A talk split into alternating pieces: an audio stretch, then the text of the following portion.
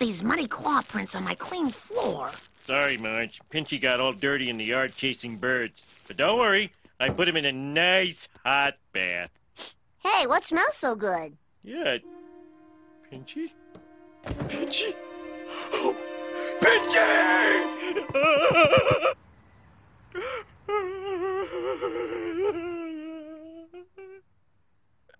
Oh, Pinchy! oh Oh, man, that's good. Oh, pass the butter. Are you gonna eat that mm-hmm. all by yourself? Pinchy would have wanted it this way. My dear sweet Pinchy. Oh. No more pain where you are now, boy. Oh, God, that's tasty. I wish Pinchy were here to enjoy this.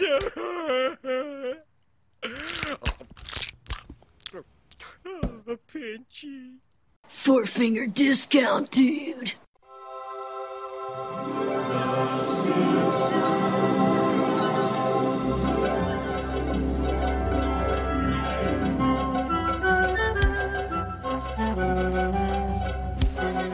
Welcome to Four Finger Discount. This week we are here to review Lisa Gets an A. I am Dando. I am Mitch, how- and I'm sounding marginally better, although not entirely better. And um, that came to fruition at work today. Uh, was speaking with a gentleman um, who called back around about 15 minutes later. So uh, he came through to someone else in the department. An email goes out to the group, gone, uh, if a female advisor was having a conversation with such and such. So I see that in the um, email subject, and I just sort of my eyes drift away. I'm like, well, obviously not me. And then I read the rest of the email. I've gone, hang on a second, this situation sounds suspiciously familiar, and it was me. I was mistaken for being a lady on the phone. Really? Yeah. Mistaken for being a lady. Yeah. A very masculine lady. Uh, apparently, a very husky lady named Mitch. It's not like I'm going under a pseudonym. That's not bad. You even said your name was Mitch? Yeah. It, it just goes to show how little attention people can pay to other people that they're talking to. Yeah, true. But were you putting in any, any effort as well, or? Well, I was listening. I was giving advice. I was I was Uh, doing my job. Oh, oh, your new name is now the Listen Lady. I'm, I'm I was gonna say I was listening enough to know that I was talking to a man. Um, well, see, you know how last week I had all those ulcers on my tongue. Well, Yeah, they've, yeah. they've, they've, I've recovered. They're still there, but they're not as painful. Yeah. You know what I did yesterday? What? I was chowing down on a delicious homemade burger, and I bit the inside of my lip. You know when you bite it really hard, Oh like you, no! you genuinely bite it. Yep. You know, you, you sort of hear the crunch of the lip. Yeah, yeah, yeah. Or the Yep. gum. And feel it. Yeah. Oh, and, and you're halfway through it, and you go, "Well, I've committed to the bite. I'm going to keep going now." and um, yeah, and I've got, but I bit my there's tongue still some. at the same There's still time. some burger in here. yeah, yeah. I bit my tongue at the same time, so I have like a hole in the end of my tongue and a hole in my gum. I'm not going well at the moment at all. yeah, man, that's brutal. Yeah. Anyway, enough complaining. Lisa gets an A. I love this episode. I think it's the the best one of the season so far. So Close- far, um, clo- uh, the, the my favorite to date was the first one, the Lard of the Dance. Yep. This one, this one uh, eclipsed it. I thought this was just funny from start to finish. I really, really enjoyed it. Yeah, I got to agree. And after a few episodes where I'm like, you know, I've been able to pick a couple bits and a, a couple flaws with it. Um, this one is a really, really good episode from start to finish. Very, very funny. Uh, I really enjoy that they find a new way to explore Lisa being a sort of teacher's pet who prides knowledge and prides her work at school and all that sort of stuff. Like, rather than it be, um, you know, her struggling because she got a bad grade for the first time, struggling with getting a grade that she didn't deserve for the first time is just a, a good spin on that kind of usual storyline. Hundred percent. And I just think both the stories, like the Homer plot and the Lisa plot, Yeah. are both relatable in their own way. Yeah. And that's what I think it makes this episode so great. Is that Lisa? We've all been there where we've we've been a, a addicted to a video game, or you know we wanted to skip school for whatever reason. Yeah. And where I mean, you said that you were okay at school, like you, you could have done better, but you just didn't try. yeah. But you can you can put yourself in this situation where if you really wanted to do well on a test, you you'd be like, do I cheat just so I get a good grade? So it's Yeah. relatable in that sense. And also Homer's story with looking after the lobster is anyone with a soul could not kill Pinchy, right? Um, I don't. Oh, well, I don't know. I guess having raised a lobster from being a baby, it might be a slightly different story. But I, Yeah, that's what I mean. Yeah. I, for the most part, I don't think people have the same attachment to fish as they have to other animals. I, I do um find it like I could never rear a pig and then slaughter the pig. That's something that I just couldn't couldn't bring myself to do, or even Couldn't send them off farmer, to be no. slaughtered by someone else. No, I couldn't be a farmer raising animals for food. It's just I'd become far too attached. I find it hard to not get attached to an animal. If I spend more than 10 minutes with something, I'm attached to it. yeah, well, I mean, he who won't kill spiders, that doesn't surprise me. but um, yeah, I, I just think, like I said, I think both stories were relatable, and that's what made this episode so fun to watch. Um, it's also just, I mean, it's just funny. It's just a really well written comedy episode Mm. as well. Like, and as much as that sounds ridiculous to say, oh, you know, it's just funny. It, it's not a lot of a um insight there, but the jokes are timed really well. The um setups all pay off. Everything, everything about it works. And the good thing is that neither of the stories have anything to do with each other, but they intertwine them in a way where it doesn't feel uh, unnatural. Like they're sort of just discussing it over the kitchen table or whatever. So they've both got Yeah. their own stories, and both stories are really good in their own right. Yeah, yeah. Neither of them need to be crowbarred in, like for one to uh, tie into the other one, as you mentioned. Like it's they find very natural ways to get everyone to be able to chat about the same thing. Like it's not that wandering along, going, "Oh, what are you doing here? I'm just here with my giant lobster." Like it's yeah, everything um everything flows nicely.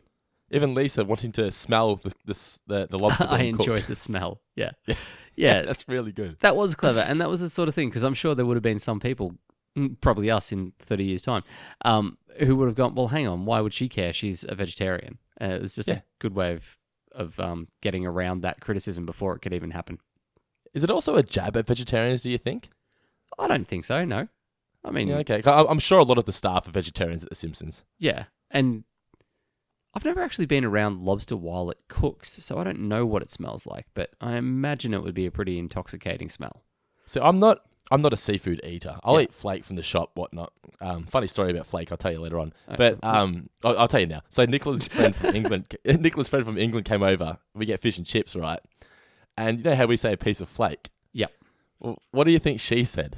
Um, or did she ask for cod or something like that? Or no, no, no. It, like, it's, she, it, it's not even that funny. It just sounds really odd. She goes, "Can I have a piece of shark, thank you?" Oh, piece of shark. Okay. Because flake is shark. What piece would you like, madam?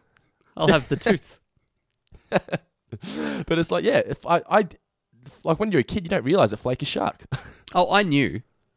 Um, from a relatively early age. I think I actually knew because of Greg Fleet doing stand-up comedy. Actually. okay. um, uh, but yeah, like you, you wouldn't say it in No, much just- the same way that you odd. wouldn't go, you know, at a pub. What would you have? Um, I'll have this. I'll have the cow. Yeah, exactly right. Yeah, I know, right? Um, but yeah, that that was my funny story of the week. what were we discussing though? Um, oh, the smell of seafood. Yeah, I'm just not Yeah. a seafood dude. I, I cannot stand the smell. What do you like? Do you you eat you've eaten oysters and stuff? Uh, yeah. I love seafood of pretty Okay, much all, yeah, fair all enough. varieties. Um, do you like the smell of bacon? Like, I know you don't eat bacon, but bacon is something that to other people smells pretty delicious. So does it to be sit well honest, with you? I can't remember being around the last time it was being cooked. I've I've been around it cooked, but not being cooked. yeah, okay. So I guess this, like, see, I walk past, base, uh, past Baker's Delight and cheese and bacon rolls and things like that. Yep. Still smell really good. Um, yeah, yeah, yep. Uh, smell of ham and stuff. I guess Yep. like when you, 'cause I, I well, Nicola cooked a Christmas ham, so that smelled really good. So I just still Yeah, enjoyed the smell. So I guess it's true. Like you still, whilst you don't want to eat it, you still live vicariously through the scent. Yeah, yeah, exactly right. but yeah, this story here, I've sort of come to the conclusion that I think at this point in time, I enjoy Homer the most when he's not the main character. Because it's not Yep. so in my face that he's doing something wacky when he should be at work. Yeah, because he's only point. in this episode from time to time, you don't sort of go, shouldn't he be at work? and and he's not trying a new role. Like you know, there's nothing that he's doing here that would stop him from being able to still be working at the power plant. Exactly. He's not changing his beliefs. He's not doing finding a new job or anything like that. He's just doing something that's realistic, and he can actually buy into the fact that Homer would do it. Yeah, exactly. Yeah. Um, I I wanted to ask off the back of this episode. Um, have you ever actually uh, like have you ever accidentally killed an animal or accidentally killed a pet? And I know that's a dark question. Uh, not. I, well, see, I overfed my goldfish once, and he got really sick, and he Yep. didn't die, but he didn't live for much longer. Yeah, okay. Well, that, that hardly counts. Goldfish are hard to keep alive. Yeah, best of I, times. I, I just remember walking in, and he was. It's oh, it's so depressing. But so I walked in, like would have been like eight, nine year old Dando, and Stripester was his name. He had a stripe down his Stripester. Stripester. He had a big stripe down him, and he was like floating sideways, but he was still, you know, the fish where they breathe, just bloop bloop. Yeah, So yeah. I got I- oh, this is this is morbid as anything. So I was getting my pencil and just like balancing him up so he was balancing straight, thinking that would keep him alive. and I was there for a good hour, I reckon. I was there for a long, Oh, long man. time, just keeping him floating. And mum You like, You should have put two pencils side by side and then like one thing along the top, so your pencils could just run down and keep him stuck there without having to hold it. like Jesse Pinkman in the in the lab. yeah, and then Um, um, going off and played Crash Bandicoot. Yeah. Um. But yeah, I just yeah that that's uh, that's me accidentally making a fish sick to the point where it died. Have I accidentally killed something? Nothing that's of any importance. Like just Yeah, okay. insects, basically. You know. Yeah. Yeah, Nothing. yeah, yeah. Oh So- no! Actually, no. I ran over a rabbit once, and that that upset me. Oh, a bit. okay. Yeah, but I mean, look, they move pretty quick. So, Yeah. um, I feel like you have a story though. I feel like you got a barn burner. well, Ash has a friend who um, I won't name because it's not my story to tell. We'll just call her A Grinter. I know that's too, that's too obvious. No, I Ash can, na-. I can name Ash. Just can't name the friend. Um, Yeah. who had a pet duck as a as a young child. So like, I had a wild duck as a pet. Yeah. okay, sweet. Um, no wonder Nicola fell for you. Um, so, so uh, friend, pet duck, uh, duckling perhaps, um, was walking along, duck behind, fell Whoa, whoa, over. whoa, whoa, whoa, whoa, whoa, whoa! Duckling or duck? Small duck. That's worse. Okay. Yeah. Yeah. Uh, fell on his pet duck, sat on it, squashed it, killed it. Oh no. Yeah. And the thing that I was saying to Ash that really gets me about this story is that would be really upsetting. Oh, But tra- I- traumatizing. But I can't help but imagine that it would have made a really funny sound. Just like like, like like Homer sitting on the fish. yeah, like you imagine, particularly if the kid's got like a nappy on. So like you've got the sound of a nappy going like, hang on, I'll try to kind of like expression of air squeezing out of a nappy. You've also got like that little noise that anyone makes when they sit down and they kind of compress their belly a little bit. And that combined with it's like the last thing that you hear. Uh, I, don't- I don't want to think about it. It makes me sad. oh, that the, the poor guy though. The guy would have been so upset. I would have been devastated. What about you though? Have you ever killed something by accident? Um, no. All I of do it all my, deliberately. all of my victims were calculated and planned. yes. Uh, speaking of something that's upsetting, this scene of Willie going through the toilet Oh was yeah, pretty horrific. yeah. You got a friend in there. That was like, was that one step too far? Uh, no, I don't think so because you didn't actually see any. Like it's just his arm in the toilet. It's all there for your imagination. but you can't look at the character of Willie ever the same way again. Well, that's his job. He's a maintenance man. But do right. So the maintenance guy back at your school, do you think he ever had to reach in and pull shit out with his bare hand? No, but my school meet the, met the minimum GPA, uh, so Ah, yeah, of course. So they had funds to be able to get Kenny. But you, you were constantly cheating on your tests and getting government grants. Uh, I was handing out the answers to others. Yeah, you, the guy in the toilet. Yeah. Actually, no, it was more that I was working for the guy in the toilet. I was supplying the answers to him. Oh yes, so Yeah. you're like the inside guy. So Yeah. I was giving him the raw materials and then he was on selling it to the public. what was your favorite moment from the episode? Do you think? Uh, my favorite moment, uh, you know, as simple as it is, I really enjoyed Milhouse just copying the um, concrete cinder block tetherball to the face. Oh yeah, and Nelson punching it as well. Yeah, Nelson punching it was funny enough, but the fact that it just smashed Milhouse right in the eyes, really funny. He couldn't avoid it. No, it was moving so slowly. Uh, and Homer connecting with Pinchy over the fact that he cowered the same way that Bart does. In the pool. Yeah, look at him. Take that, Pinchy. just like the boy. I just love that. Take that, Pinchy. You little scamp. Uh, and that that's the moment where you fall in love with him, the character of Pinchy. Yeah, Like this is the thing. Pinchy's one of those characters that you think. So I, I don't know why, but I completely forgot it was in this episode. Pinchy. Hey, Oh. And you, you said you haven't seen this episode, so was this the first Oh, time you no, saw I, Pinchy? I- so I have seen this episode, as it turns out. Um, okay. I just it was it was one that like once I'd sort of read the synopsis, I was like, ah, yeah, right. Like while it's been a while, I did have very fond memories of liking it, even though I couldn't remember specific jokes or anything along those lines in this one. Yeah, so yeah. It like it. This was one of those ones that.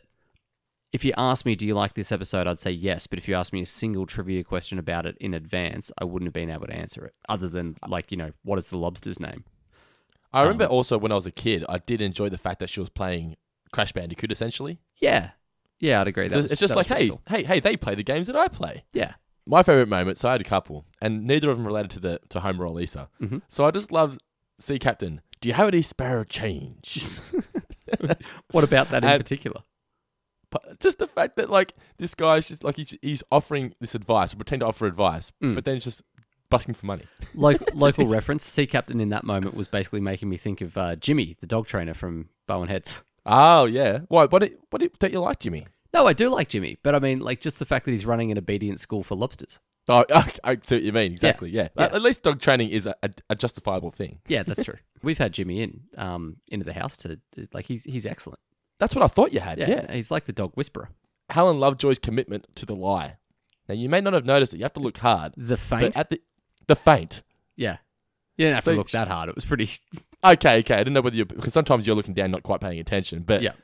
the whole town's in there. They know there's, this is a lie, and Helen Lovejoy does the the cliche faint. I thought the Yeah. commitment to that was great. yeah, yeah, it was pretty amazing. Um, because it's one of those things actually that something feels like it's up with Skinner in that moment. Um, I was trying to 'cause, like again, I because I'd read the synopsis, I knew that the whole thing was staged, but I was like, Yeah. would this have worked? Would I have been fooled if I hadn't read it? And I reckon I possibly could have suspected something was up, but yeah, like the Lovejoy moment might have made me change my change my tune a little bit about that. You, well, y- y- there's no way you would ever guess that Otto was the com. com No, that was- com. That was a Controller? pretty Controller, solid yeah. controller. Pretty solid Yeah. Mission Impossible style moment there. You know what it reminded me of? Uh, Rufus taking the women ma- uh, bodysuit off in Bill and Ted Two. Yeah, right. Okay. From this day forward, your name shall be. Uh, quite a few suggestions for new names this week. Um, There was a ripper that came through. I hope you read it out. oh, which one? Did, well, which one did you like the most? Um, well, read them through, and I'll tell you whether. I, as soon as you say it, I'll know it was that one. Well, there's so many. What if I miss yet. it? Alrighty, I'll go through it. I'll find your post. Okay. Bryce Covell with Pinchy and a punch for the first A of the month. That's that That's was bad. pretty solid. Alistair Danick with Croc Lobster. Not too bad. Lisa Pinches an A plus plus plus from Chris Moore. Croc Lobster's pretty damn good. Luke McKay with easy A plus plus plus plus. Slightly more Mm-hmm. recent movie reference there. A dingo ate my Grady That that's the one I think. from Kai Russell. That's got seven yeah, that's fantastic. seven likes. Yeah. I was a big fan. A fan. dingo ate my Grady. That is fantastic. Didn't get as much love, but Mark Boston Burgess with Straight Outta Comptroller. yeah, it's pretty good too. I, I reckon they're the best of them this month. There's, there's there's a few others that are also very very good. Um, so, Yeah. I mean, shout out to all. Uh, my suggestion for this month was look probably a. I mean, it's a bit of an obscure Australian bit of lingo that would make sense to some people, but foreign listeners, it's going to be too hard to explain. Lisa does her dash. Yep. Okay, so we can explain what dash doing your dash means that you've you've blown your chance. You've ruined it. you've- Yeah, it's the thing that ruined your parents would yell at you. So like, Yeah. Um, you were supposed to have done the dishes before you've like before you were going to get some dessert. You haven't. You had multiple opportunities, and they would say, "That's it. You've done your dash." it's going to start with that's it. yeah, exactly right. or possibly, no, I'm sorry, but you've Yeah. done your dash on this one. That was mum, and dad was that's it. yeah. Next question. You there, eating the paste. Alrighty, trivia. I let you kick off this week. I reckon. All right then. Uh, what was Lisa's breakfast order? Breakfast order at the supermarket place. Uh, Um, no, no, no. When she's having her like fourth day off in a row. or something. Oh, fuck! It was uh, waffles or pancakes. One of those. Wasn't Yeah, it? it was pancakes, like a sh- pancakes. short With a s- stack. Short stack. Uh, will it kill you to something syrup? Is it? Okay, it's cl- you, you kind of halfway there. So, hash browns, coffee, and a short stack. And would it kill you to warm up the syrup? What syrup? Okay, yeah. I knew. I knew it was. Would you? Would it kill you to do something? Yeah. Yeah. I'll take 0.25 of a point. Uh, I'll give you. I'll give you 0.45. Okay. I'm not a good negotiator. My first question is what flavour ice cream did Lisa pull out of the fridge in the end for Homer? Ah, Sherbet Hoover. Well done. Thank you. Um, my second question: What was the name of? Uh, I don't even know if you said it before, but what was the name of the state comptroller? Oh, I I know his last name was Atkins. That was it. Actually, that was all we had. State controller Okay, cool. Atkins. Uh, Cool. Comptroller Ap- Atkins. Oh, was an app. I thought it was Atkins. I apologise. yeah, no, no, no. It is Atkins. I misspoke. Oh, okay. okay. Uh, what two things does Miss Hoover find on the test? So on Ralph's test and Lisa's test. Drambu- Drambuie and Mhm. Kahlua. Well done. Yes. Two, two out of two. Woman after Well, my own three, heart. three out of three, basically. And my final question is what uh, what is the soy sort of substitute product that Lisa has the sample of? Oh, I don't. I don't. Don't know. Uh, oven roasted cud. Cud. I knew it was a really strange Yeah. word. It almost sounds like a swear word. It almost does, yeah. Packed in You its own cud? drool. Yeah, it sounds disgusting. But anyway. dirty, dirty cud. and finally, where was Springfield Elementary first built? Ah, Missouri? Well done. You nailed it. This Yeah. Four out of four. Is there a Springfield in Missouri? Like, was Missouri one of the candidates? Because I was wondering if that's why they were so shocked. Isn't there a Springfield in every town in the states? I've looked. Well, yeah, possibly. Missouri. Okay, so more to the point. At, Uh, there is a Springfield in Missouri. Yeah. so by it's the third largest city in Missouri. by this stage of the history of the show, were they still keeping it under wraps where the town supposedly Yeah. was? They didn't reveal it to the Simpsons movie, man. Yeah. Okay. Gotcha. So Which so was that's- season like twenty, I think, or Yeah. nineteen or something. Yeah. so that goes to a degree to explain that little gasp of like you know it was the worst place in Missouri. Yeah. you, you know, Yeah. you know, you're watching the old school Simpsons when that's still a recurring gag. Yeah. Yeah. yeah. Yeah.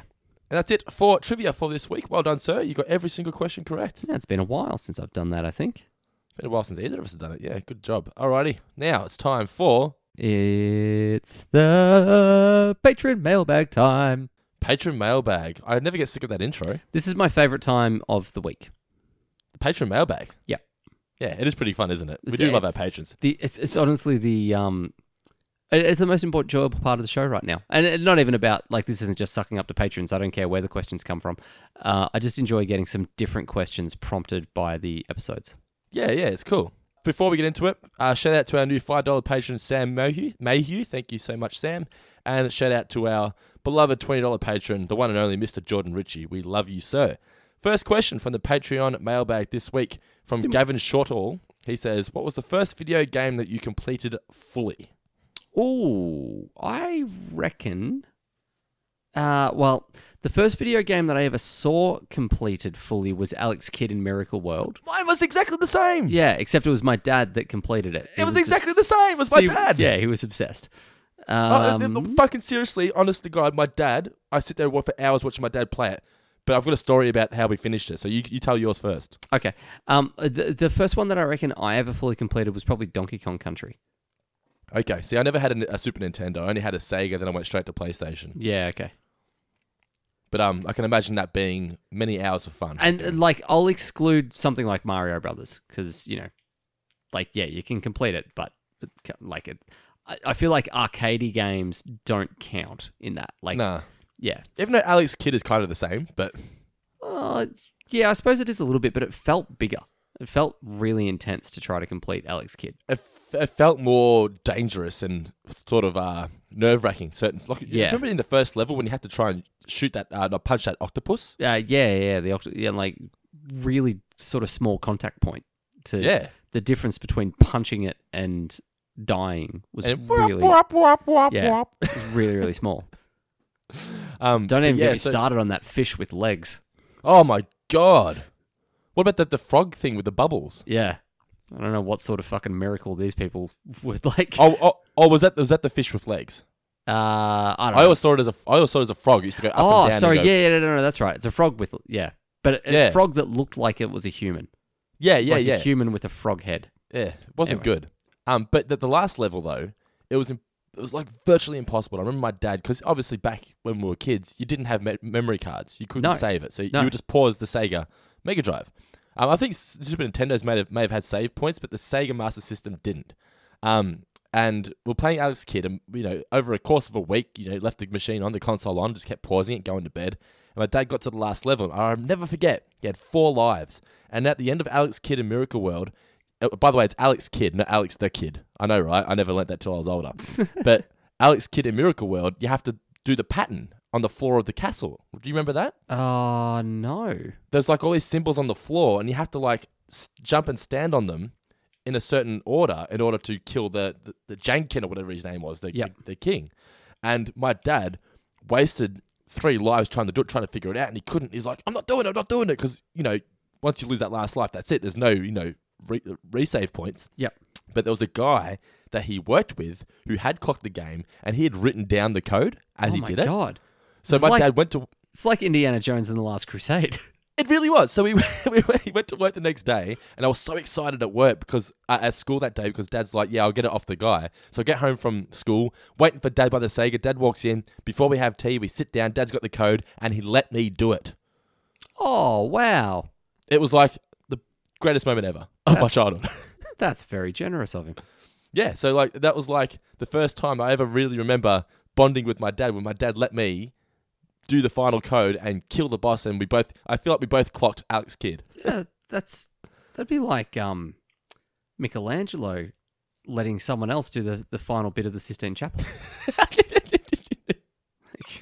like here Um, you go, uh, son, do the final final stroke. It was a it was a pretty good ad moment. But uh, next question, anyway. Uh, good question, Gavin. Thank you for that. Uh, Jet Girdham says, "I had over twelve thousand wins in NHL '94. I had that game as well. Um, I didn't play it that much, but mostly because I grew up in a tiny rural community and there was nothing else to do. Yep. Do you have any video game accomplishments that you are both equally proud of and slightly ashamed of? Ooh. That's a For me, good question. for me, it was AFL '99, 250 goals in a game. Oh. Yeah, impressive. I made my my men giants and everyone else really small. Yep. So it Um, was just go, go, go, go. Uh Shane Warne cricket, I scored a thousand runs with Mark Waugh in one Oh, inning. would you have like one Superman on or something? No, no cheats. Uh, What? Yeah. Thousand What runs. test match? Test yeah, match. thousand runs test match. It wasn't on the hardest difficulty setting, but I did it without any cheat codes. and then you realize that it means nothing. It at the time it meant everything. oh yeah, that that's that is impressive. And like I was actually going to call Trevor Hohns and go, um, you should just be aware what Mark's done. like I know that we've got the Ashes coming up, and Has there ever been a better game than Shane Warne ninety nine for cricket? uh, not in its time and place. No, Nah, Um, because I mean like- overseas it was Brian Lara cricket. Yeah, but yeah, yeah. Um, but like there are some. uh, There's a cricket game out now that technically is much better, but it It does. doesn't have the greatest players of all time playing though. Uh, well, it actually does. It's got all of that because they've it's open source. It's the uh, anyway. Oh wow. Um, so it, it has certain players that are legitimately licensed, but then they just opened up a player creator so anyone could create whoever they wanted. Um, but aside from that, it, it just doesn't capture that vibe and the excitement um, of what it was like. And that's just because of my age. But I don't even think it's caught on with kids these days the same way Shane Warne caught on with us back then. Nah, but see, it's, it made the cricketers superstars. They're, Mm. they're almost like superheroes. They're on this video game. Like you, you. Now I feel like kids wouldn't want to put in a cricket game to play as a certain cricketer where you wanted to play as Yeah. Mark, Mark as um as Bevan in a one day match. You Yeah. know what I mean? Yeah, yeah, exactly right. They were like they were, I'd say it's a bit ridiculous to say they're larger than life, but when I was ten years old, they were larger than life characters. Yeah. Yeah, I completely agree. Next question, Jonathan Rossi. What is the ballsiest thing you've ever done to get out of going to school or any sort of equivalent obligation? Ballsiest. And A did, and sub question, did it work and or what was the result? Um, I once made sure my front door was unlocked at home and then deliberately locked my keys in my car so I didn't have to go to work. That's, not ballsy, great. but that was just lazy, I guess. yeah, okay. That's pretty funny. Uh, all right. So when we moved in to the house, I had a day where the garage door fell off its roller. Um, the garage door. yeah, real, real early on, they just hadn't hung it properly. So like, I was exiting and it just fell. Um, Whoa, so- that would have been scary. Yeah. Um, oh, it, it didn't like fall to the ground, but it fell off the track, so it just wouldn't move anymore, and it was stuck open. Um, oh shit! so I had a legitimate day off work for that. I was like, yep, that's fine. Um, oh, that's worthy. like I had to I had to wait for a repairman to come in. But I also took a photo. So how did you how, how did you make that happen? I didn't, but I took a photo of the door in that state, and then down the track when I was working for a different boss in the same company, but enough people had changed hands that this would not be able to get out. I really wanted a day, so I presented that photo as if it had only just happened. I was going to say life hack. If you're ever stuck at a train that you have to cross to go to work, take a photo of it, and then when you're genuinely going to be late for work one Yeah, day, yeah, yeah. send that in. Yep. Yeah, I might that just make times. sure that there's no like trees in the side in the side ground or something like that because the, the last thing you want is to be in the middle of summer on like this nice 32 degree day where you just want a bit of an extra a bit of extra time before you get to work and it's just like autumn leaves and um yeah I remember I did it at Ford. I sent it when it was like daylight savings was wasn't on, so it was dark. And, and I said I was running late. I was stuck at the train in like November when it was daylight at that point. uh, anyway, and final question. Thanks everybody that's sending questions, by the way. But final question today, unfortunately, is Nick Horacek. Horacek? Horacek, I'm going to say. Uh, I reckon What video Horacek. game? What video game did you sink the most time into as a kid? I was really big into uh, wrestling games. yeah okay Like I, pl- I Um, played like se- season mode, and like I played every show of every week. You know, Yeah. uh actually yeah I really enjoyed um the first SmackDown SmackDown Um, one and two were great. Yeah, but if I was to, I mean, it's hard to back this up with stats, but let me say a couple that I'll I'll give some sort of props to. Um, Ace Combat on the PlayStation, I really, Okay, really yep, like yep. that. Um, might have been Air I never Combat, owned it, but I know what it is. Yeah, depending on where you were. Um, Mortal Kombat on Nintendo 64 was huge on. I was a Tekken kid. Ah, okay, yeah. I was always a Mortal Kombat guy. Um, obviously James Bond, like everyone. Uh, GoldenEye, gone nuts yeah. for James Bond. But if I was to try to think of anything else that was maybe a little bit more, um, Smash Smash Court Tennis Tennis, sorry, Smash Court Tennis Pro Tournament Two on the PlayStation Two, uh, is probably the longest consecutive stint I've ever played. My mate and I stayed up playing that all night to perfect a guy and take him to the majors. Uh, not the like, Yeah, to- I used to do that on a regular. Shane Warne ninety nine. I'd do that all the time on school holidays. Yeah. Stay, I, but I'd stay out with my dad. See, my dad, he only ever played Alex Kidd. Yep. And he only ever played Shane Warne ninety nine. Oh no, Tiger Woods ninety nine. He loved that as well. Ah, So yeah, yeah. I, I had many all nighters playing Tiger Woods ninety nine. Yep. Uh, yeah, mate and I got very competitive at Tiger Woods. Uh, Yeah. 2004, um, shooting like shooting ridiculous scores. We'd be going around in like a yeah. I, I think we may have cracked 50 on one. So it was like birdieing everything and eagling uh, all par fives, maybe even eagling one of the par fours. So like know, hitting your second shot in from 150 or whatever it might be. Very impressive. Alrighty, well that is it for Patreon Mailbag. Thank you guys for sending in this week. As we said, it's our favourite part of the show right now. We do is- love it here. This concludes the IGN podcast for this week. yeah, well, it's a it's a video game, not a video game based story, but it does play a, a pretty big role. It plays a big part. Yeah. Yeah. So if there's ever an episode for video game questions, this was the one. Maybe even Marge be not proud, but we didn't have the Patreon mailbag at that point. But uh, if you want to be a part of this uh, segment, just going to be in the Facebook group. And to do that, you're just going to be a patron at patreon.com slash fourfinger discount. Thank you to everybody who has shown support and signed up so far. Um, it's the best way to show your support for the show if you enjoy it. You don't have to sign up. We still love you guys for uh, tuning in. But if you do sign up, you get access to a bunch of exclusive content, such as Facebook group, other podcasts, Futurama podcasts, the Movie Guys podcast, and whatnot. Next one we're going to be doing is Joker. I'm going to see it tomorrow night, so we Oh, can yeah. finally sit down and delve into that one. Looking forward to it. Um, but yeah, so that is patreon.com slash four finger discount. Now, Mitch, let's get into our review of Lisa Gets an A. The original air date was November 22nd, 1998. The chalkboard gag was I will not scream for ice cream, and the couch gag was where I sit on the couch and the like a hairdressing. What are these things called that go over your head at the hairdressing salon? Fuck what I know? I thought, I thought I've you had might know, you know short hair my entire life. Uh, they go over your head. They're uh, just- they go over the Simpsons. They're um they're not hair dryers, but aren't they like they basically are a kind of heat thing to help with dye setting, aren't they? That's how I've always understood it. Okay, I, I wouldn't have a clue. Um, you can tell me anything and I believe it. And they swapped the various heads of the Simpsons family. Lisa looks very unsettling with Homer's hair. Yeah, no one looks great with someone else's hair though. Nah. kind of, kind of look like the um the picture of Homer in the dress in the Navy episode. Yeah, a little bit. Yeah. Uh, the episode kicks off at the church. Now, before we get into that, we should probably mention there was a bit of controversy around this episode, wasn't there, Mitch? There was a little bit of controversy just over, um, I mean, well, an innocent enough joke about um, about the beliefs of contraception Catholic. in the Catholic Church. Um, so it's yeah, when um, early on Bart is talking about you know can't we join Catholic, uh, can't we become Catholic so that way we get the food and booze in church. Marge responds with uh, no, three children is uh, plenty, thank you. Um, now like that's kind of funny. The only thing about that joke is it's the best it's ever been done was Monty Python: The Meaning of Life. Um, no one's ever going to top "Every Sperm Is Sacred," and no one's ever going to top that entire procession of children just walking out of this guy's house in the background of an episode. Uh, sorry, in the background of a sketch. Um, Kind of, kind of like Cletus's kids. yeah, but by the same token, it also means that like, what's the point in getting offended about this? Because this is not a new joke. It's not like, you know, yeah, it's just Catholic League getting a, getting their knickers in a twist.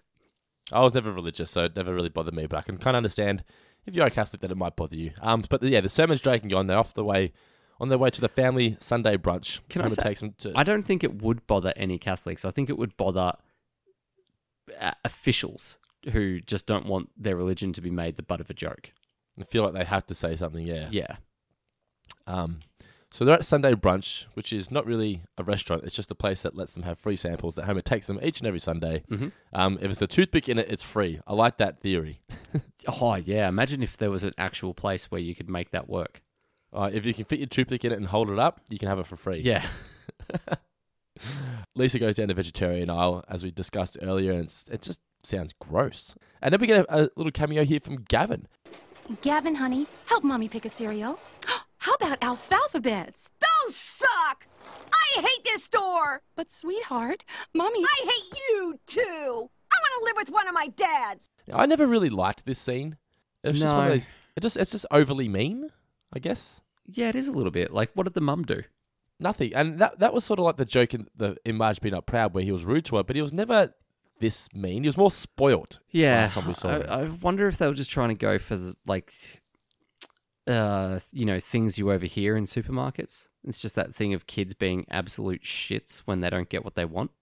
Yeah, I don't know, but uh, Um, it didn't really sit well with me. But anyway, it just Um, felt, yeah, like it just felt a bit out of place, and because there was no lead up to it, and it went nowhere. It was just a and- thing and- of like, it's, it's oh, not funny. It's yeah, not like, funny. so, why? yeah. Why is this here? Yeah. Um, Bart is with the fudge. Yes, just like it was last week. and then Homer and Lisa are going through the freezer for I different gotta ice say, creams. I loved the gasp on Pimply Faced Teenager when Homer comes in, Uh, like the horror of what's about to happen. Yeah, yeah. It's kind of like how a chef must be when he sees a big dude walking into an all-you-can-eat buffet. Could be. I or we had some or you can eat uh, Japanese on the weekend. Have you been to O- Okami out in North Geelong? Where is it? Is it on Pako? Yeah. We want to. We want to go there. Is it good? Yes, it is. Um, so it's Okay. about thirty-five bucks a head, or you can eat Japanese. We De- probably define Japanese. So, what's what kind of dishes do you get with Japanese? Uh, so well, there's a mix of things, but there's um some. I won't get ulcers on my tongue again, will I? No, no, no, no. Japanese isn't spicy. There's um some katsu curry. There's some uh there's a few different chicken dishes. There's some beef. There's some seafood. There's different dumplings or gyoza. Just Um, like various rice dishes and whatnot. uh, I think only fried rice. So it's kind of like it's almost like a tapas style experience, but Japanese. Um, and you just keep ordering shit, and it keeps coming out. So I reckon Oh, we. so it's so it's not going up to the buffet and helping yourself. it's no, no, no, no. it. It's all ordered and all cooked fresh for you as you order. The waiters just keep Oh, going back up to the table. That's epic. Yeah. So I reckon we must have had about 12 dishes and spent 70 bucks between the two of us. So, you know, break it down to about six or seven bucks each, um, or each meal. It worked out to be pretty good value. How um was it? Did you have drinks as well? Uh, no, I was happy with water. Um, drink prices were just standard though. But, Okay. you know, it's not a full review of Okami. I just wanted to mention that I had had some more you can eat food. I, I, I, I'm- I'm just. I forgot that I was doing a podcast. I'm just really intrigued. I want to. Go, I want to go there. um. Yeah. Anyway, so uh, Homer and Lisa are in the freezer, and um, he's pushing Lisa in. And this is sort of like the setup for the Lisa story because he makes her unwell by keeping her in the freezer for too long. Yeah. Which is not too long. Her tolerance is not great. Not good at all. Like no. you, you don't Um, get a cold from being exposed to a freezer for six seconds. Homer tries to uh, get a lobster. I thought that's kind of mean. Like, uh, like, does the Homer character realize he's about to kill something? Yeah, yeah, I suppose he does. At this point, he hasn't fallen in love with it though. but so he he look he looks at it as food though, as opposed to a living being. Yeah, Um, and then he gets the idea. Well, you don't know what it is, but you, you you can work it out what it's going to be. Hmm. Um, Homer then puts Pinchy in the fish tank, and we, this is kind of reminds me of me balancing my stripes of goldfish with the pencil, just trying to balance it out. yeah, it's a funny visual though, isn't it? yeah. It really is. Just try it. Like, hang on, I'm not finished yet. Like, oh, still Yeah. calibrating. That's it. Um, yeah. Le- Lisa has the um has is starting to sneeze, has a bit of a flu. Homer has tablets with a toothpick. Homer has then cooked breakfast, and Marge thinks it's for her. It's kind of like when Homer says, "Well, maybe somebody will get it for you for Christmas." She Yeah. has that kind of vibe. Um, not for her at all. Um, it's for Pinchy. Uh, Lisa is too sick for school, but it's so great when Marge is going to call in sick for her. I'm afraid that I can't allow that. oh yeah, that was actually, um, that probably was one of my favorite moments as well of the episode. I just didn't have the time to write it down because I was eating dinner.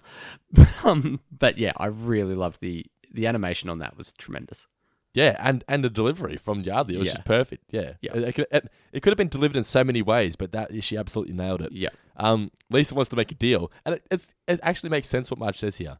You don't have anything that I want. Yeah, of course. You can't bargain with your parents. They give you everything. Uh, Lisa is then watching the seaweed shark, so it's kind of like the vegetarian shark week. And uh, Marge suggests that she should play a video game instead, because it's all the craze apparently. And she starts playing Dash Dingo, which is just a really over the top Aussie version of Crash Bandicoot. Hmm. Because Crash Bandicoot isn't is it Aussie based? I guess all the well, I guess it is and it isn't. Well, like it feels Australian, but a bandicoot and are bandicoots Australian? Yeah. They are? Okay. Oh, Well, am I then- thinking of a Bilby? Well, yeah, that's the thing. Like, I don't know if a bandicoot. Google it. You've got the computer? I'm in front googling it of right now. Bandicoot. Bandicoot are a group of about 20 species of small to large size animals. They are endemic to the Australian New Guinea region. Yeah. Okay. Well, there you go. But but see the villains you got Koala Kong and uh, the dingo, oh, oh, uh, Ripperoo, So, the kangaroo. so that's true. So Crash Bandicoot definitely is not as on the nose Australian as what the Dash Dingo parody is. no, but maybe that's the joke of this, where it's like there's aren't even uh, Australian with the nunchucks, as in like it's Australian characters, but it's Hmm. Well, not that's true. in Australia. Because like Crash Bandicoot has the Great Wall of China. Moment. Yeah. Yeah. Anyway, Crash Bandicoot, fantastic game. But yeah, so Lisa's playing Dash Dingo, but she's taking the piss out of it, and it's funny here. It's uh, what I love about it is it makes Lisa a, a, a kid. You know, so she's always portrayed as smarter than what she is, and she's you know I'm too good for this. This is pathetic, and then just cuts to her absolutely addicted. to the game. Hmm. Absolutely hooked. Yeah, Um, and that's what happens though. The seaweed shark, long since forgotten about. Yeah. But that, that's exactly what happens. You just get addicted to these games. I, I did love in the game, you must find and devour the seven crystal babies.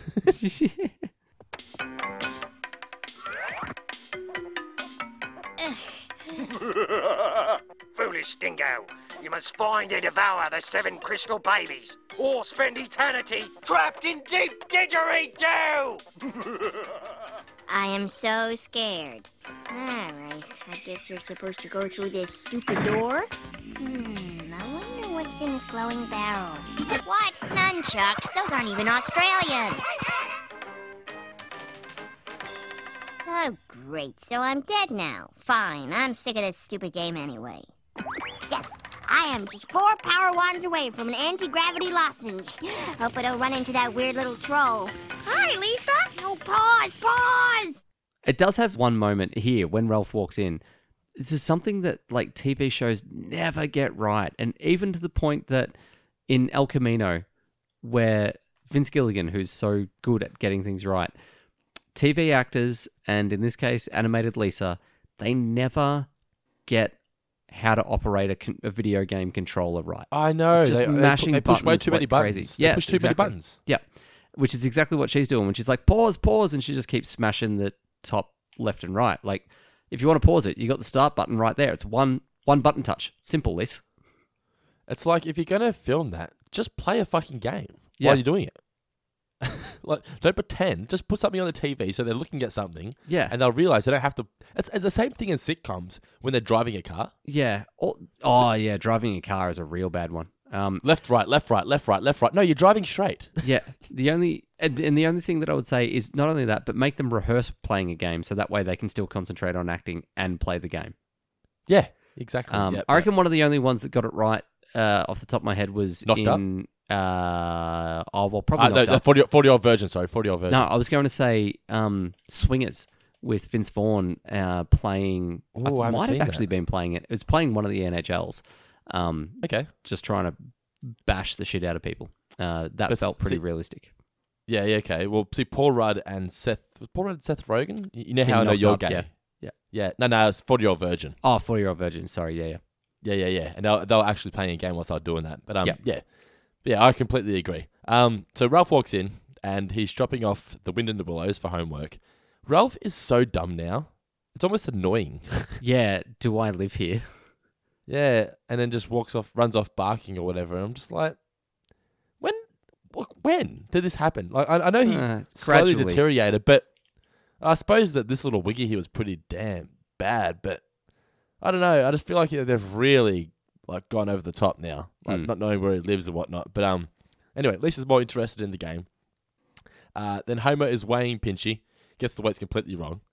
Yeah. Well, no, my my driver's license says I was 120 pounds. 140. So Pinchy must be 140, 160. Yeah. Um, Lisa now faking an illness to play the game. Um, Bart's super jealous, but yeah, that's what happens when you build up trust with your parents. Yeah. But Marge eventually sees through it all and uh, and drops her off at school. It's a risk she's willing to take to make the other kids sick. I love that Lisa's even still pleading. I might be just trying to find the reasons, you know, not to go to school. It's very unlike Lisa, but I, I like this side of the character. Like you said at the start, it's cool seeing Lisa trying to avoid school for a change. Yeah. Yeah, it is. Like it's just it's just a nice nice change up. But not in that way where she was like suddenly trying to be the badass and Bart's the no. hall monitor. Like yeah. Completely believable. Yeah. Um, Miss Hoover has issues. Uh, oh, she issues the test, I should say. And I thought it was cool here. The wind in the willow willows. Like game over, mate. Mm. It was a really, really solid first act. Yeah, it was. Um, Set up both stories well. Constantly funny. It, Yeah. This was great. There's a few moments, uh, and I like I enjoy Miss Hoover's one of them. But there's a few moments where they think the joke is going, or they make you think the joke's going one way, and then they pull the dialogue back in the opposite direction. So, you know, don't worry about the test. Go grab a drink, and then come back and complete your test. And Yeah, yeah. You get that same thing with Skinner in a moment, and uh, and Chalmers. Um, but yeah, it's uh, it's it is a really really good first. Pack a lot in actually to the first commercial break. Well, that Chalmers stuff's in the second act, but yeah. Yeah, You know what this episode does is that last week was did the opposite. So this episode constantly keeps you interested as to where the, what's going to happen. Mm. You're like, oh, where's this going to go? Like you're genuinely intrigued as to a what, what's going to happen to Pinchy, and b how's Lisa going to recover from cheating on this test? Like what's Yeah. going to be the result of this? Is she going to get in trouble? Where last week there was just like it was just a bunch of shit happening, but this this one was it was really solid. yeah. Okay, all right. You can bluff your way through one test. Mr. Toad has a red blank. Okay, skip that one. Mr. Blank needs a blank in order to blank his blank. Oh, I am in deep blank. And the lowest grade in the class, She's gonna say my name! Lisa Simpson, zero. Lisa, the president of Harvard would like a word with you. Nasty business, that Zero. Naturally, Harvard's doors are now closed to you, but I'll pass your file along to Brown. Hmm, heck of a school. Weren't you at Brown, Otto? Yep. Almost got tenure, too. You're saying brown an awful lot. Are you okay? Well, actually, I do feel a little feverish. Aw, don't worry about the test. Just get yourself a nice drink of water. Then come back and finish the test. So she sees Bart out in the hallway. He's got the fake uh, latex. Is it latex that he built himself out of? Uh, it's mostly latex. Yeah. Yeah, uh, in the classroom, and then we, he introduces her to uh, to Nelson, who has all the answers. Nelson gives her not not the answers; it's just study aids. Little loophole. Yeah, yeah, that's um kind of like the guys that run LimeWire. like, Yeah. oh, we're simply a file sharing site. If people want to choose that to um pirate things, that's not our fault. Uh, Lisa refuses and then sees Willie. It's that yeah, the absolutely gross moment, and she realizes that she better do it. Pinchy is now a free range lobster, and he puts him in the kiddie pool. And your favorite moment, look at him, Carol, like a like just like the boy. Good news, my delicious friend. You're going to be a free-range lobster. Come on, boy. Dig in. They'll give you a big, strong thorax. Wow! Why, you little... Oh, look at him cowering. Just like the boy. I can't stay mad at such a helpless little mammal. I'm gonna get you for that, you little scamp. Here, here, take that, Pinchy. Homer's innocence there is just amazing. Yeah, it's really good. And I like Innocent Homer so much more than Jerk Homer. Yeah, hundred percent. It's just he's great in this episode. Miss Hoover hands out the scores. Lisa got an A triple plus, not an A quadruple plus. Quadruple plus. That's just Rembui. Miss Hoover's clearly an alcoholic. Marge wants to cook Pinchy, but Homer can't do it. That was actually going to be one of the questions. If you could you cook the lobster if you were in Homer's shoes? uh, yeah. Could you cook a lobster? Like, could could you ta buy a lobster alive and put it in the pot of boiling water? I yeah, couldn't do well, it. you don't do that. You um, you kill them first. Like the you pop a knife at the top of their head and just go crunch, and that's the end of the lobster, and then you put them in the pot. Um, Have you done that? No, I've never cooked a lobster before. Uh, in fact, I haven't cooked much shellfish in general. Um, But you do realize some places do just chuck this lobster into the hot water, right? I've well, I'm aware of that as a thing. I'm just not sure how prevalent it is versus how much people think it happens all the time. Yeah.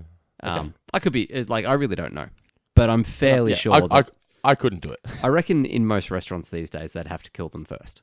Oh yeah, you'd think so. I just love how Homer here is just me looking at the lobster and seeing like a cartoon character. Yeah. but then like Ni- Nick will look at it and be like, "No, that's a fucking lobster." Yeah. um, it pinches Marge, uh, and oh look, Marge, he likes you. Now this here, I always remember my mum and dad watching, and my dad just finding this hysterical. oh really? Yeah. Yeah, he just he just he just I think he just loved this episode in general. I think that's why it has a, a soft spot this episode with me because there weren't many episodes that my mum liked. Yeah, okay. um, but she really really enjoyed this one. Homer then serves cabbages instead of lobster because he's made pinchy risotto. yeah, that's that's amazing. Even the fact that he, I, I think it's more of an American thing, but the fact that he goes to the effort of pronouncing it with the "I made you risotto." yeah, and didn't cook it for everybody else. Yeah.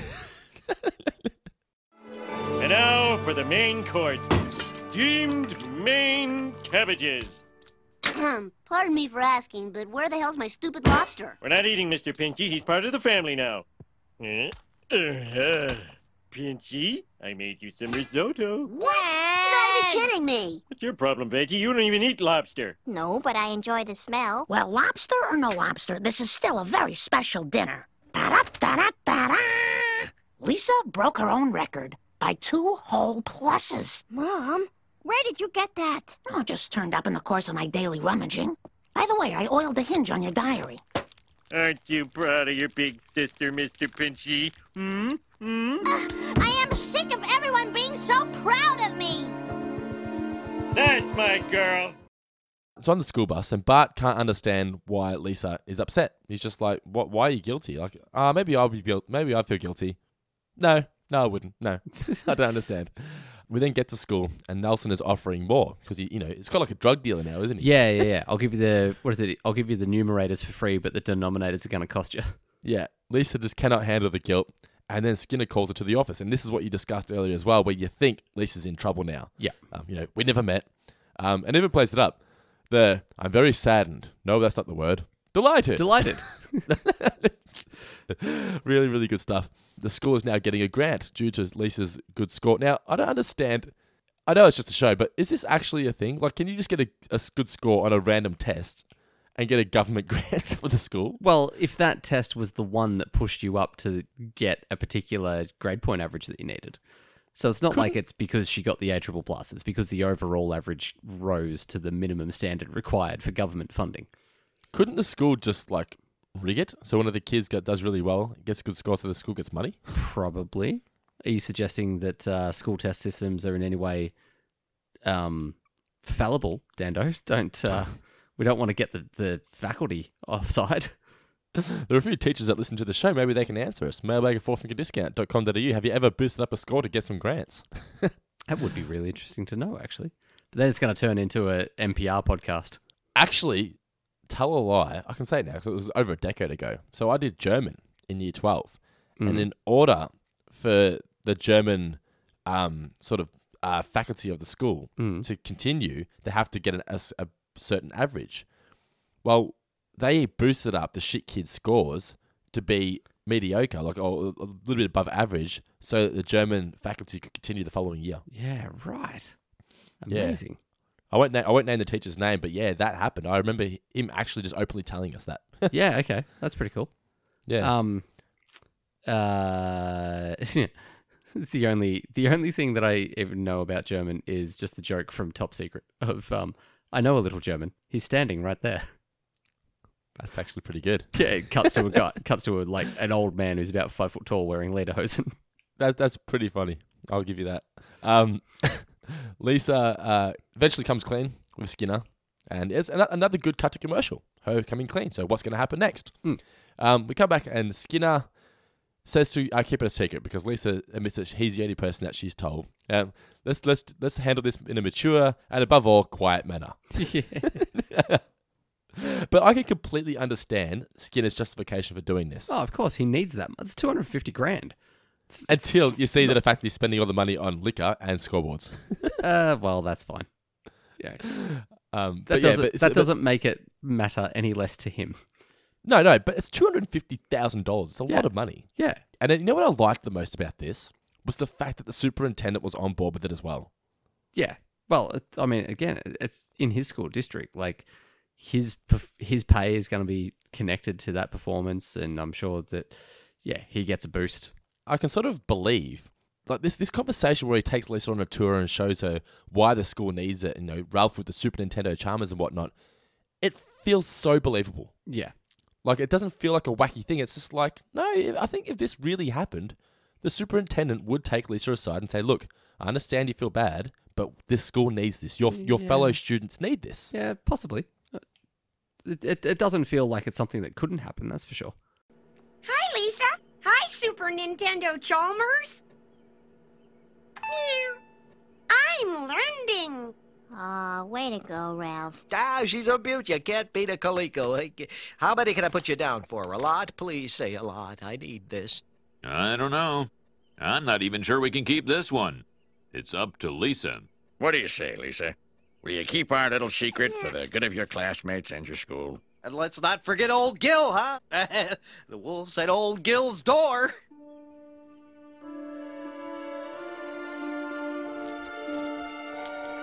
Oh, I guess I don't have much choice. Oh, thank God. Now let's talk rust proofing. These Colecos will rust up on you like that. Eh, Shut up, Gil. Close the deal. Close the deal. Everyone goes on about this like it's the best thing in the world. I I, I love more the him spelling cat. I I love more Gil talking about the rust protection. I was on about to say, and, and and Gil, I forgot, makes this moment. yeah, like these things will rust up. Oh, shut up, Gil. Close the deal. The wolves are at old Gil's door. uh, Lisa's struggling with it, but she agrees. Homer and Marge are then walking Pinchy, and he gets attacked by some punk ass crab.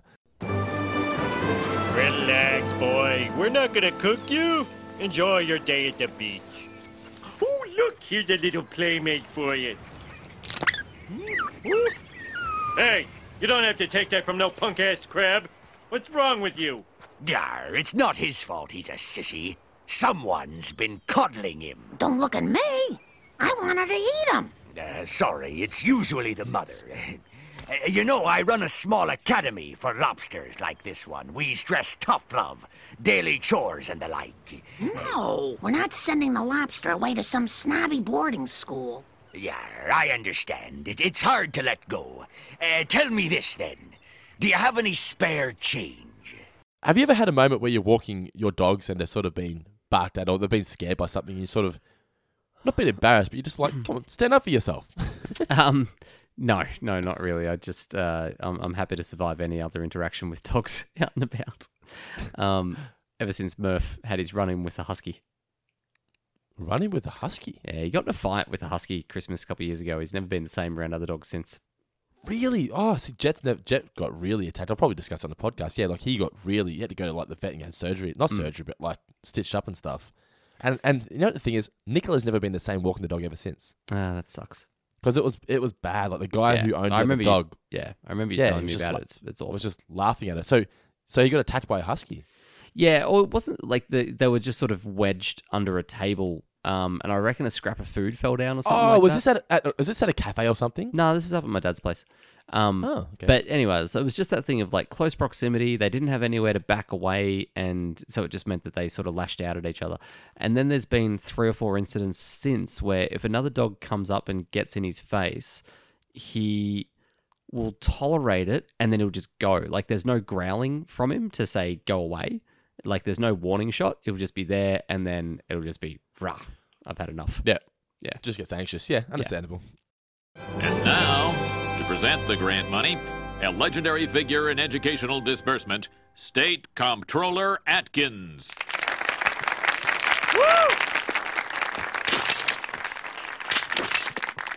Thank you. I'm here tonight to honor the girl whose unprecedented test score has set a new standard in excellence. Lisa? Thank you. I know this giant check is very important to everyone here. But what's even more important is the truth. Mm-hmm. Because after all, education is the search for truth. no, no, it isn't. Don't listen to her. She's out of her mind. And the truth is, we don't deserve this grant, and I don't deserve your applause.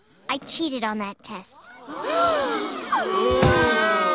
Wait! How dare you condemn this girl? Who among you can honestly say you've never cheated on your wives or your husbands? What she just did took courage. And where I come from, Canada, we reward courage. So I hereby decree that you keep the grant. And let's give this brave girl the ovation she deserves. Uh, the comptroller here, or Otto, I should say, who here has never cheated on a test, or their wives, Or or, their- husbands. Yeah. Uh, not a laughing manner. We shouldn't laugh. Lisa gets carried out, and Marge is still like still proud of her, just playing along. And Otto rips off the mask, and like I said, it's a real Bill and Ted reveal for me. Then the the real money is given, and Bart's there with the fake Lisa. Oh, smart and modest. But the the, the best moment in this whole scene is here. A round of applause, please, for the real comptroller. just the look over his shoulder. Idiot. But anyway, so Lisa gives herself an F on the on the uh, on the score sheet, and we see muddy footprints. This was such a great way to end the episode. Mm. As sad as it is, there was no other way to end it. Uh, Because yeah. because because Homer Homer would not have killed Pinchy, and it would have been horrible for one of the other characters to cook and eat him. Yeah. But so they you, can't you, could- you couldn't you you can't you can't keep him. So what else can you do? Yeah, you just give him a nice hot bath. Yeah. Um, Pinchy. Yeah. Pinchy. The acting in that moment of realization is fantastic, as it is Oh, it's- throughout the entire eating in sadness. Yeah, it is. the yeah. butter. Oh God, that's good. Pinchy would have wanted it this way. like it's just yeah. Dan was just in his element there. Really, really solid. Um, I just yeah, this was one of my favorite episodes for a long time. I think I I really enjoyed it. I think it's probably be- uh, it's definitely been my favorite of the season. Um, I I don't know if it tops some of the later ones of season nine for me, but yeah, very very good. I think I actually enjoyed this one more than um Natural Born Kisses. Well, For, Mm. for different reasons though. Natural Born Kisses is more. rel- I guess it's more relatable to my life. Not relatable to my life now, but I, as an adult, I can appreciate it more. Yeah, that's fair. But but this one has elements of both. You can understand it, enjoy it for the Lisa story as a kid, and the Homer story. You know, you don't even have to be old to, to appreciate that. Just be an animal lover, basically. Yeah. What did we learn, Palmer? So, what'd you learn from the episode, Mitch? Uh, I learned that you make your own discounts in life. Very philosophical of you. Thank you. I learnt you should never give your pet a bath. Uh, nope. Uh, didn't you say that Jet sleeps on the bed with you guys? He does. Yeah, ma- ma- maybe occasionally. Uh, we've got a fur blanket now. Jamil! Jamil is here! Ooh. Mailbag time. What do we got this week? Um, what we've got right now is some weird ass fucking tech issue with Outlook. Any email that I click on is not open. Ah, there we go. My mobile phone. Live was- technical difficulties here on Four Finger Discount. That's the kind of stuff Okay. pay you good money for. So here's a fun little fact. If you hold control in the web version of Outlook and try to open an email, it um it simply selects the email rather than opens it. And why were you holding control? I wasn't, but I'd sat my mobile phone down on the keyboard and Ah, yeah. it had just wedged its way onto the control key. Uh, Louis Facci writes in with Hi, guys. First of all, just want to say thanks for the podcast and keep up the great work. Oh, also, this is not much of a question, more of a theory. Secondly, it's a theory that he's been thinking of ever since he started listening to the Simpsons podcast. Growing up, he loved watching The Simpsons on Channel 10. A lot of his childhood memories include watching it and kept watching it without knowing that it was widely disputed that the quality declined after season 9. Completely. I'm, I'm in that category. Yep. Yep. The other thing is that he loved watching Futurama, which as he Mhm. started to grow up, he started to enjoy more than The Simpsons. The theory is so his question and theory is the reason that the quality of The Simpsons declined after season nine because Matt Groening was focusing his attention and development on Futurama. After a bit of research, all the dates line up. It's Uh, something that's been discussed before, and I'd say not because Matt didn't have too much input with Futurama. I don't think. Uh, and I mean, I don't know that he had too much in the day to day on The Simpsons either. So while the dates line up, I think the more simple response is they'd made 180 something episodes and then they had a fresh slate. Like any creative team, that's going to be the case. Um, you, you I just think that the show they hired Mike Scully, and he just wanted to take the show in a different direction. It Yeah, was the show. Wouldn't say the show was getting stale, but you know, there's only so much you can do. Eight seasons deep, they're like, well, let's freshen it up a bit, and it was just Yeah. a different ideology of where the show should be. Yeah. but may- maybe. Maybe Matt wasn't around so much to sort of. And I don't know whether he actually did this, but maybe Matt wasn't around to sort of be a filter for things. But I think Yeah. by that point, that there was nothing was really being filtered, I, was I, it? I really think it's just more that there's only so many things that you can do. Um, and any show, the longer it goes on, the further away it's going to get from being its best, just because You gotta- it can't be Yeah. it can't be fresh anymore. You got to remember too, it's also the same time that South Park and Family Guy came out. Changed the way that people looked at animated comedy. Yep. I, I um I'd actually be really curious to know like if the guys from South Park went all right, we're done with South Park and then they came up with a new show, would that be better than what South Park is right now? Because you could argue that the work that they've done uh, outside of South Park has been fresher and more brilliant than what the last 10 years of South Park have been. And I would, What was what know- was their last movie?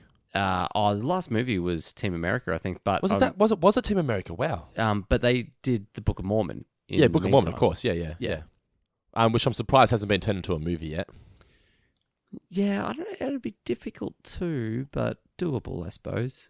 Yeah, it would be there doable. aren't many stage productions get movie adaptations. They're pretty rare. A lot of them.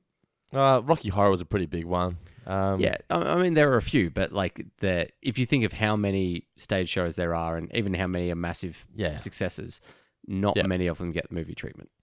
I, I I also remember in 1998, 1999, that was the moment when South Park first came out that at school it was cool to discuss South Park because it was Yeah. like you shouldn't be watching it.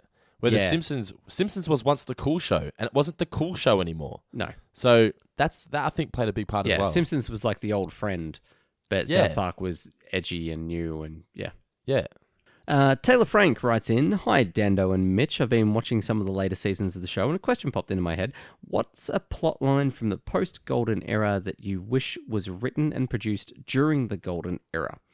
For him, Weekend at Burnsies, season 13, is a great idea with some great moments, but it would have been so much better if it had been written as, say, a season 6 or 7 episode. Another example would be The Italian Bob, season 17. I thought that the idea was solid, but the, but the jokes were largely. Tr- um, well, Taylor says shit. Yeah, I'm reading here largely shit. I'm like that's that's yeah. Yeah. I Weekend at Burnsies, that was the one where he smokes marijuana, right? Uh, I don't actually know. I haven't seen it. Let me just have a look. Ones that I think would have been better if they were yeah, Weekend at Birds was the marijuana one. Um, I remember that being a huge deal. Do you, were you past The Simpsons by that point, like, do, or do you still remember Yeah. it being No, promoted I, a lot? I, I was pretty well. I'd moved on at that point. you were done. Okay. Hmm, it was kind of similar to like the Natural Born Kisses, where it was like adults only. Yeah, okay.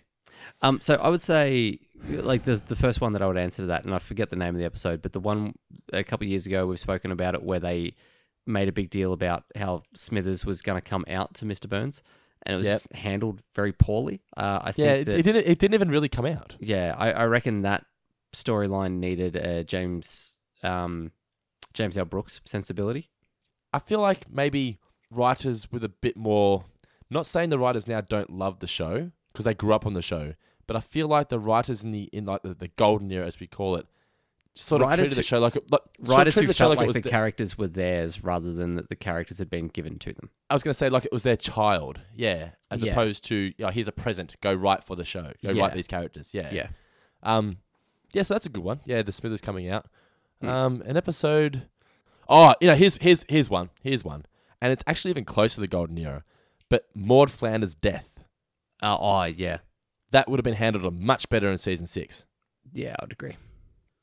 All right, maybe one more email. Don't know if this is a question or not. This comes in from Jason Clear. Hey guys, heard you talking about how much you like Hanna Barbera cartoons, Mm. and wanted to pass on a little gem in case you hadn't come across it on your own. Around 20 years ago, there began a late night program on the American Channel Cartoon Network, which uh, on Adult Swim.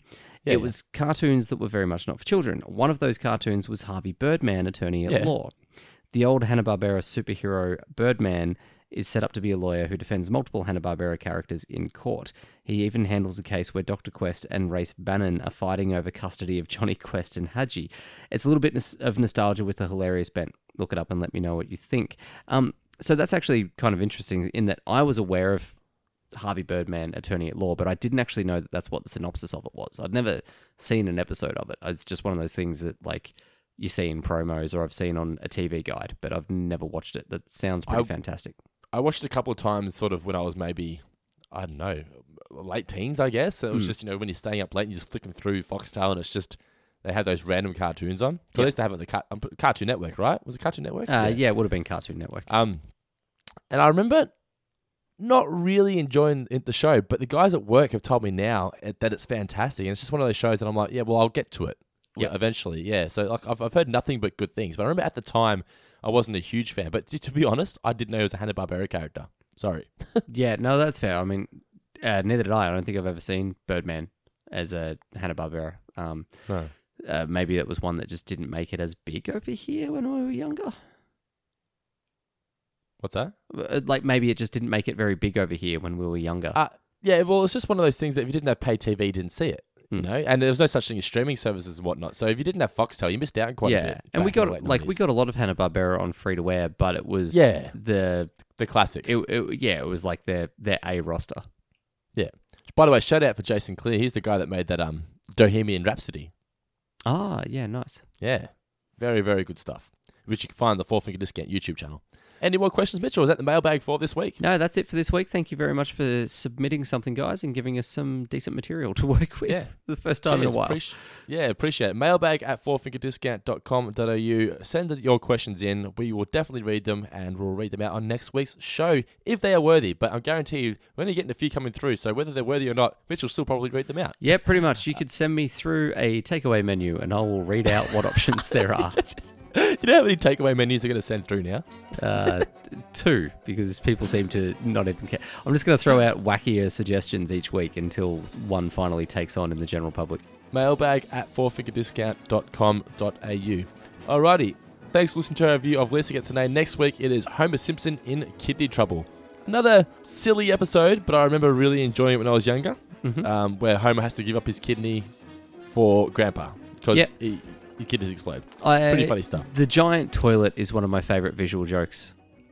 Um, I think, like just the everything mounting up when Grandpa really needs to go. And the whole scene at the at the Wild Wild West, I remember that as well. Yeah. Um, yeah, good stuff. Anyway, looking forward to that next week. Thanks for listening, guys. Uh, don't forget, patreon.com slash four finger discount if you want to support the show and get a bunch of exclusive content. We're going to be reviewing Joker for our Movie Guys podcast coming out. But for now, Mitch, any final words for the listeners? May all your lobsters have toothpicks. Shh.